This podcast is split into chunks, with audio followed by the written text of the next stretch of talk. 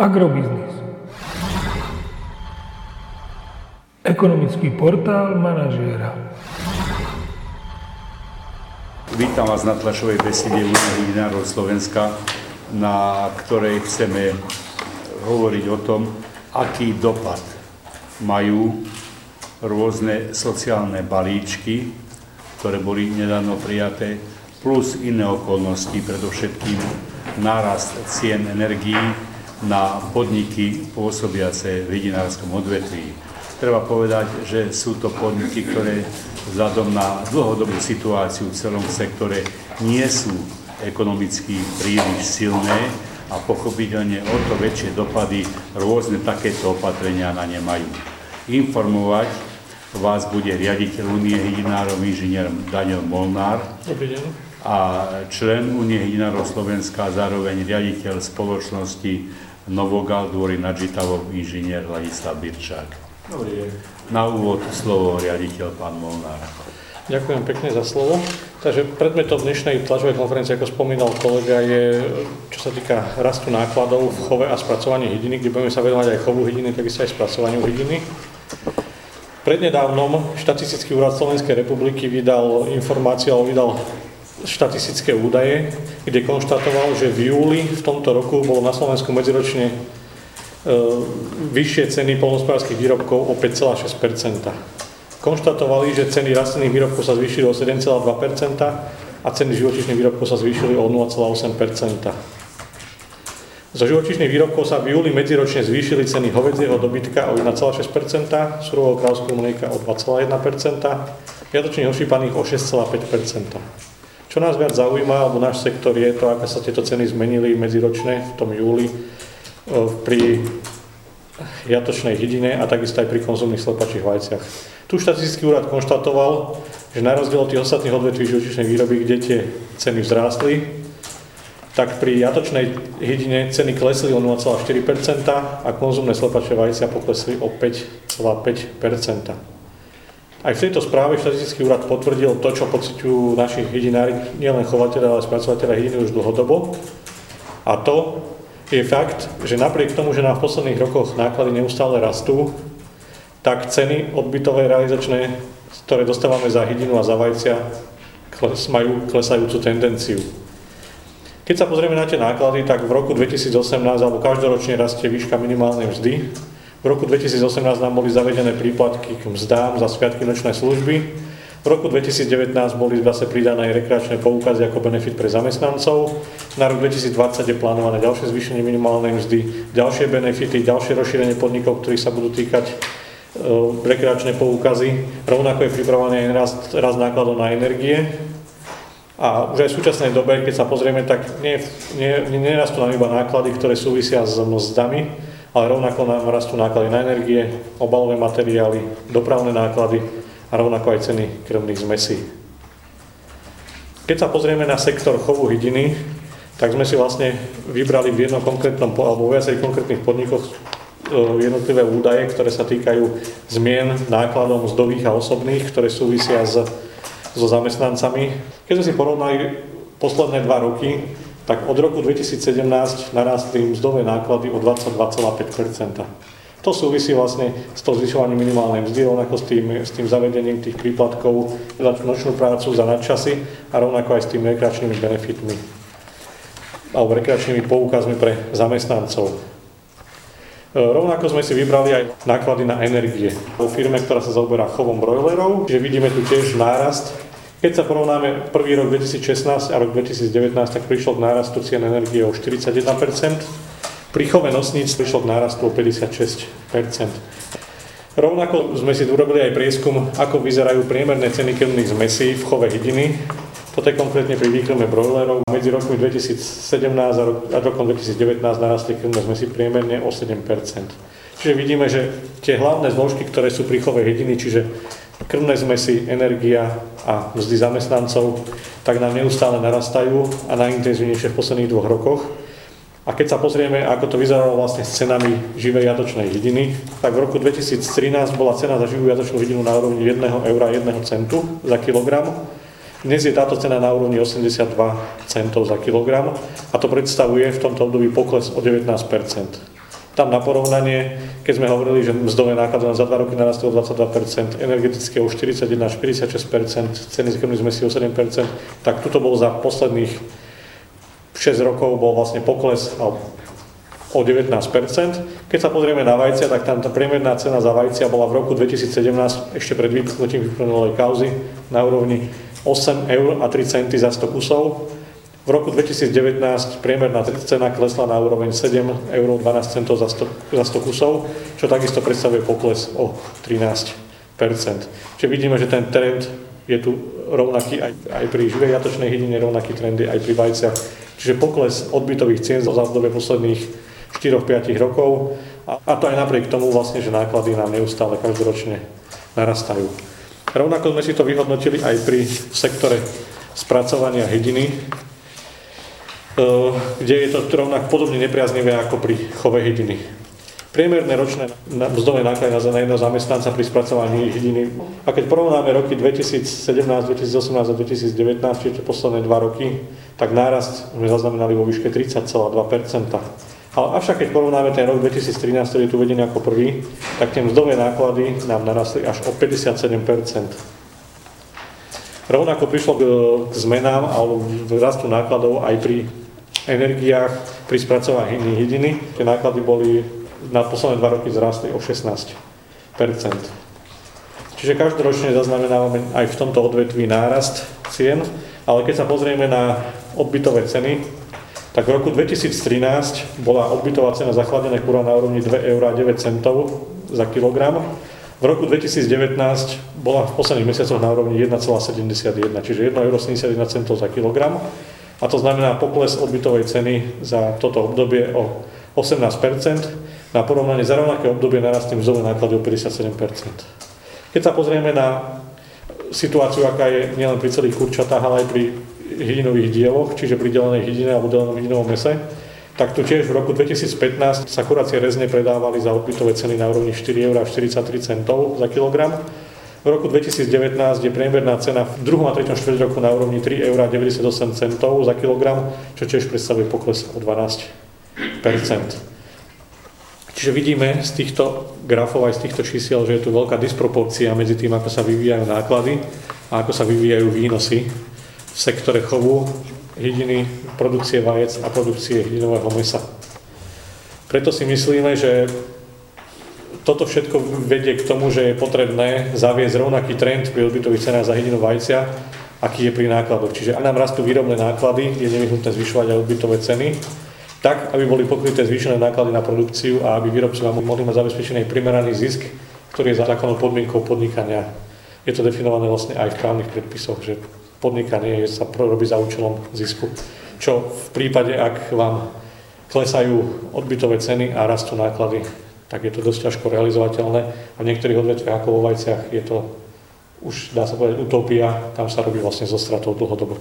Tie dôvody, že prečo je to tak, e, vidíme tu ako jeden z tých, z tých dôvodov alebo jeden z tých istých príčin je to, že na našom trhu je veľký podiel dovážaného hodinového mesa a vajec na pultoch najmä zahraničných obchodných reťazcov, a takisto v stravovacích zariadeniach. Ako, ako každoročne robí prieskum pod zastúpenia jednotlivých potravín na pultoch obchodných reťazcov na Slovensku, Slovenská polnospodárska potravinská komora a pri hydinovom mese už dlhodobo konštatuje, že sa to pohybuje niekde okolo 44 Pri vajciach je ten podiel síce, síce väčší, ale tu platí pravidlo, že tie zahraničné vajcia sú predávané v akciách za extrémne nízke ceny. Rovnako je to aj pri hydinovom mese. A v letákových akciách za výrazne nižšie ceny a veľakrát sú tieto ceny výrazne nižšie, ako sú výrobné náklady producentov na Slovensku. Tu je dôležité poukázať na to, že s nízkou cenou súvisí aj nízka kvalita a bezpečnosť dovážaných tovarov, čo potvrdzuje aj niekoľko desiatok afér s potravinami, ktoré sme upozorňovali v posledných 8 rokov a týkali sa vždy, vždy dovážaných potravín.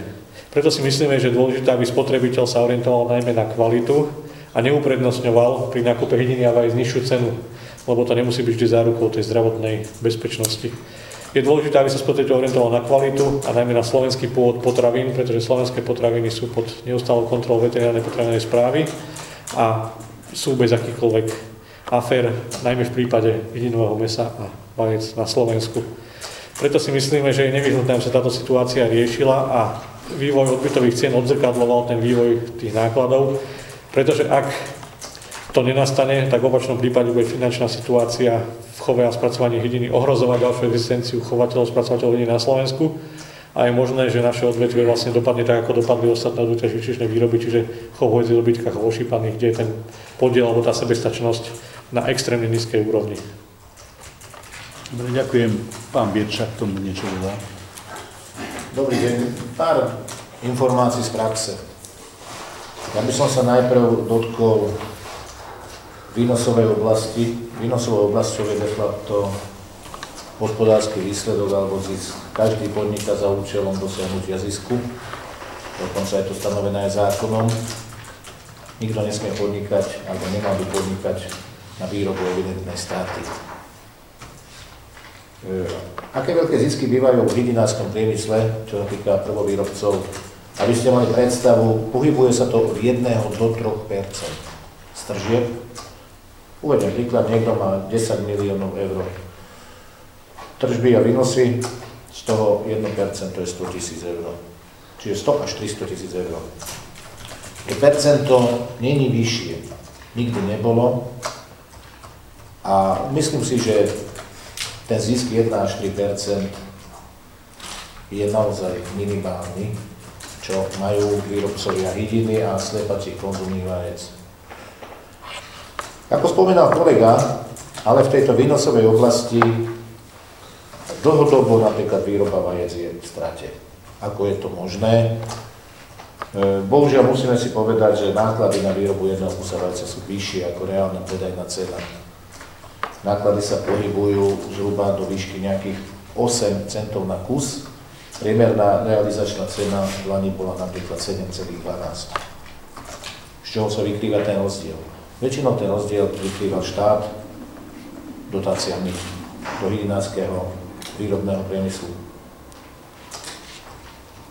musíme si uvedomiť ale bohužiaľ, že tie náklady neustále narastajú a výnosy klesajú.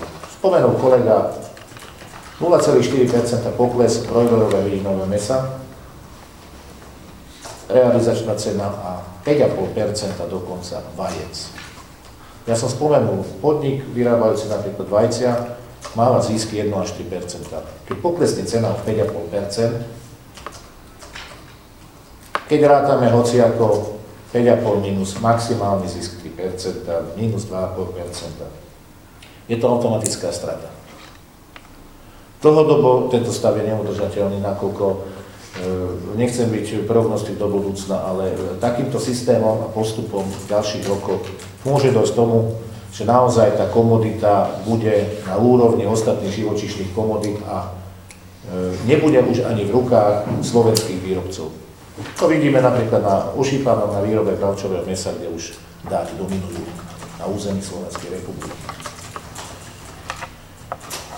Čiže v tej výnosovej oblasti by som dokončil, e, bolo to prekryté a väčšinou vykryté z rozpočtu štátu dotáciami.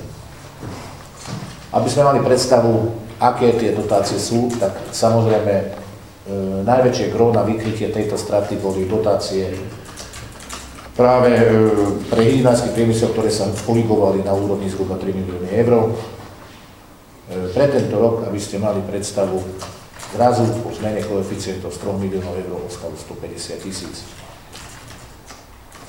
Čiže bohužiaľ ani tá strata toho základu sa nebude dať v žiadnom prípade vykryť.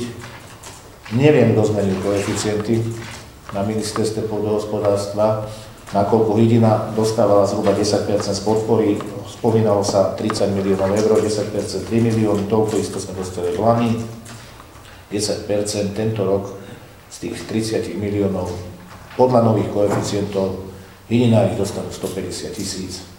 Keď si to vyráta percentuálne, není to 10% ale 0, 0,5. Zhruba tak je to vychádza. Je to naozaj podpora, ktorá prakticky nestačí ani pre jeden podnik, tých 150 tisíc eur, to vychádza amblok pre celé Slovensko. Čiže štátna podpora na vykrytie straty je nulová. E, túto stratu jedinári sami nevedia vykrývať. A jednoznačne nastupujú dovozy z zahraničia. E, stretávame sa dosť často s slepačnými vajcami, stretávame sa dosť často s dovozovou vidinou, kde tie kvalitatívne parametre si myslím, že sú trošku na inej úrovni, než na aké je slovenský spotrebiteľ zvyknutý. Vidinové meso pravidelne sa dováža z Polskej republiky, pravidelne sa dováža z Ukrajiny, dováža sa z Brazílie. Je to smutné, keď e, Slovák bude musieť konzumovať v budúcnosti e, toto meso zo zahraničia, nakoľko si vieme predstaviť, že v našom jedálničku, ako často týždenne sa objavuje toto vidinové meso. Či o forme polievok, nejakého rezňa, prs, E, takisto vajcia. Málo kto si myslí, že on vajcia nekonzumuje.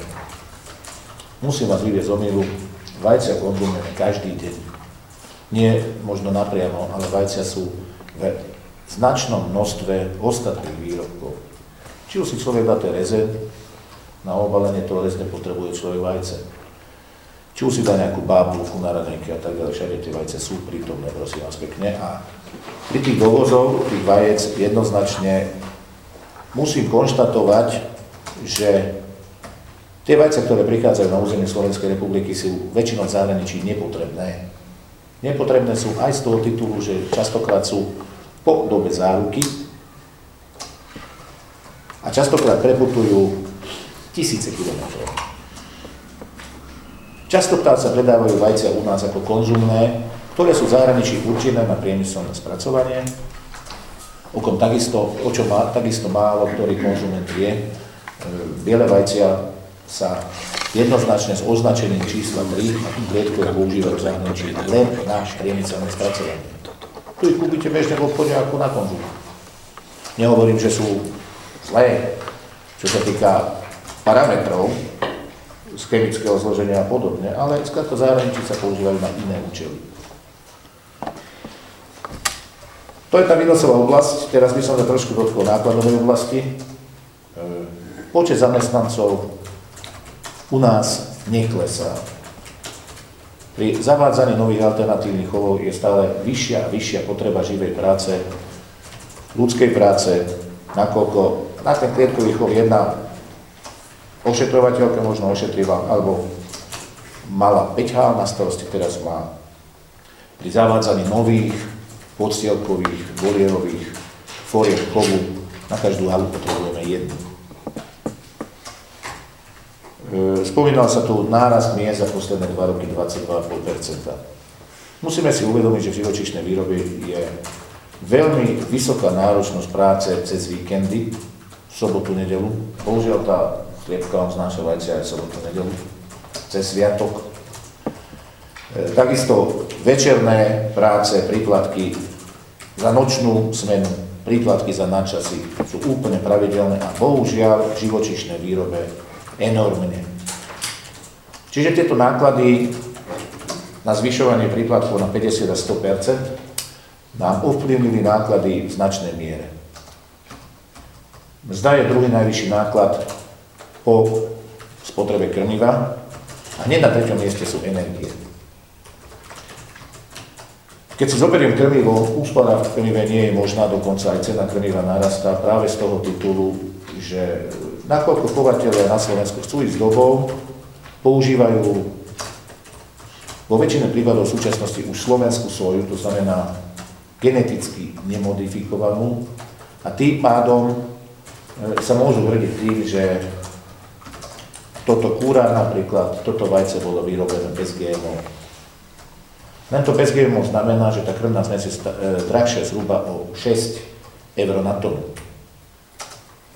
Čiže tam nejaká úspora nemôže pripadať do úvahy. Keď si e, zoberiem úsporu miest, tu mzdy narastajú, nielen vo výške, ale aj v počte zamestnancov. A pritom musím konštatovať, že zamestnanci sa do živočišnej výroby nehrnú.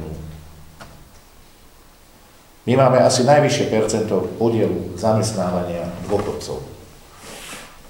Musím vám povedať, že mladí ľudia 20-25 roční nemajú záujem robiť živočišné výroby. v živočíšnej výrobe. Aj z pracovného prostredia, pracovných podmienok, poviem to úplne na rovinu, e, im to tam smrdí. Tá práca je práca so zvieratami, kde tie zvieratá produkujú aj nejaké extrementy, produkujú hydinový trus. A práve z toho dôvodu možno, že v budúcnosti budeme aj my potrebovať siahnuť na zahraničnú pracovnú silu, či už zo Srbska alebo z Ukrajiny. Aj to ale do budúcnosti nevidím ako vyriešenie problému, možno na 10 rokov. Potom už ani ten Ukrajinec to nebude chcieť robiť. Keď si zoberieme bežného Slováka, ešte pred 10-15 rokmi chodil na brigádu, či do Talianska a tak ďalej, zbieral ovocie, chodil po brigádach, chodil po zahraničných farmách a tak ďalej. Dnes už ten Slovak nechodí. Dnes už nepôjde robiť do zahraničia túto ťažkú prácu. A preto nebuďme naivní a nemyslíme si, že Ukrajinci to budú robiť do nekonečna. A oni si raz povedia za 10-15 rokov, no ja už to nebudem robiť. Prosím vás pekne, kto bude potom robiť polnohospodárstvo? Lebo na druhej strane je tu požiadavka. Áno, na druhej strane, my chceme konzumovať potraviny zdravé, kvalitné, najlepšie domáce, welfare, in, od babičky, vždycky to najlepšie. Na druhej strane, ale samozrejme, nesmú byť drahšie. Ale keď nebudú drahšie, kto vykrie ten náklady? Kto to bude platiť? Kto bude pracovať v tom polnohospodárstve? Čiže to sú také otázky, nad ktorými sa do budúcnosti treba zamyslieť, ale ja hovorím, že do blízkej budúcnosti, lebo za 15 rokov ten problém bude na stole. My môžeme mať požiadavky, ale tí ľudia to skrátka robiť nebudú. Budeme odkázané na dovoz týchto potravín. Ja napríklad osobne nie som presvedčený o tom, že dovezené kúra z Brazílie je to kúra, ktoré ja chcem konkrétne konzumovať. Ja nemám predstavu o tom, akú medikáciu, to znamená, aké veterinárne liečiva to kúra dostalo počas svojho života do porážky, neviem. Ale neviem ani, čo dostala to kúra napríklad z Ukrajiny. Aj keď e, z Polska mám isté pochybnosti, ale predsa len Polsko je v Európskej únii, čiže tam nejaké spoločné E, predpisy a postupy veterinárnej starostlivosti musia byť dodržiavané.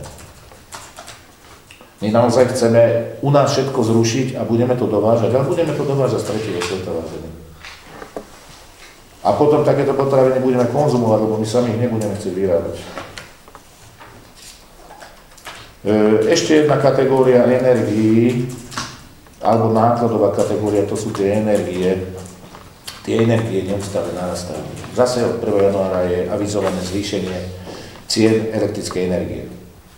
Živočišná výroba elektrickú energiu využíva hlavne a plyn, samozrejme ako druhý zdroj tepla na kúrenie v zimných mesiacoch a v lete stále viac a viac na chladenie. V minulosti letných mesiacov my sme tým nosniciam, brojlerom, my sme nedávali nejaké ventilátory, nechladili sme ich. Bohužiaľ, ale toto počasie a klíma nám robí to, že keď sa nám odteplí o 2-3 stupne, keď chceme, aby zvieratá netrpeli, musíme ich v lete aj chladiť. Čiže nemáme iba náklady v zime, ale máme náklady aj v lete a sú úplne rovnaké.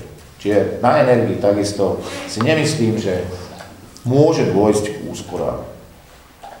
E, tieto sociálne balíčky, neustále zvyšovanie tých cien, zvyšovanie minimálnej mzdy, od 1. januára nás zase za, e, čaká zvyšovanie minimálnej mzdy. Minimálnu mzdu polnohospodárstve, ale aj vo veľa priemyselných podnikoch majú hlavne ľudia, ktorí nerobia priamo vo výrobnom procese, to znamená nejakí vrátnici, strážnici a tak ďalej. Keď ale tým sa zvýši minimálna mzda, za chvíľu sa dostanú na úroveň tých produktívnych ľudí, ktorí povedia, že však ten dostáva také isté peniaze ako ja. A on sedí celý deň tam v tej drátnici, v teple nerobí nič. A ja tu musím nosiť takéto bremena a podobne. Čiže tá, to zvýšenie minimálnej mzdy sa netýka len zvýšenia minimálnej mzdy zo pár ľudí v poľnohospodárských podnikoch. Musíme to brať unblock, aby sme zachovali tie rozdiely, my musíme pravidelne upravovať platy všetkým zamestnancom aby tie odstupy boli dodržiavané, lebo v inom prípade sa to nedá. A poviem že náklady sú to obrovské. Ja doprajem tým ľuďom tie platy vyššie jednoznačne. Len skrátka a dobre, e, štát by si mohol uvedomiť aj tú vec, že keď nás nechce podporovať, tak skrátka tie potraviny my za tú cenu vyrobiť nevieme. Náklady máme vyššie a realizačné, čiže predajné ceny sú nižšie. Ja som spomínal 5,5% na znížená predajná cena vajec. Raz sa to stretne a možno rok, možno dva, firma vytiahne nejaké rezervy, pôjde do mínusu, pôjde do nákladov. Ale čo v budúcnosti? Banky si povedia, no my vás už nebudeme uverovať, vy ste neustále v strate. Kto to bude vlastne platiť všetko, keď štát si od toho dáva ruky preč? Konzumenti, čiže my, spotrebitelia, chceme síce stále kvalitnejší welfare, in a takýto produkt, ale nechceme za to toľko platiť. No, nebudeme za to platiť toľko, ale musíme si to teda potom doviezť zo zahraničia. A tá kvalita, musíme si uvedomiť, že to bude na tej kvality. Sú to možno dosť e, negatívne prognozy do budúcna, ale toto isté sa stalo napríklad aj v hovedzom dobytku. Pozrime si, koľko bolo niekedy stav hovedzieho dobytku a kráv, pozrime si v súčasnosti. Takisto pri ošípaní. A ešte pred takými 15-20 rokmi by človek povedal, nie, to sa nemôže stať. Vážený, to sa stalo. To sa reálne stalo. A ja si myslím a obávam sa toho, že pri takomto prístupe tento istý stav do budúcna čaká aj idinársky priemysel. Keď niečo neurobíme kvôli tomu, bohužiaľ, budeme si možno za 10-15 rokov nakupovať vajcia s fariem na Slovensku, ale majiteľia budú Holandiania, majiteľia budú Poliaci, ale nebudú Slováci. Takisto ako Dáni napríklad vlastnia väčšinové a veľké farmy už napríklad na ošípané. Čiže je to dosť, by som povedal, taký pesimistický výhľad do budúcnosti, ale pri súčasnej situácii neustáleho zvyšovania nákladov a znižovania predajných cien je to reálny stav.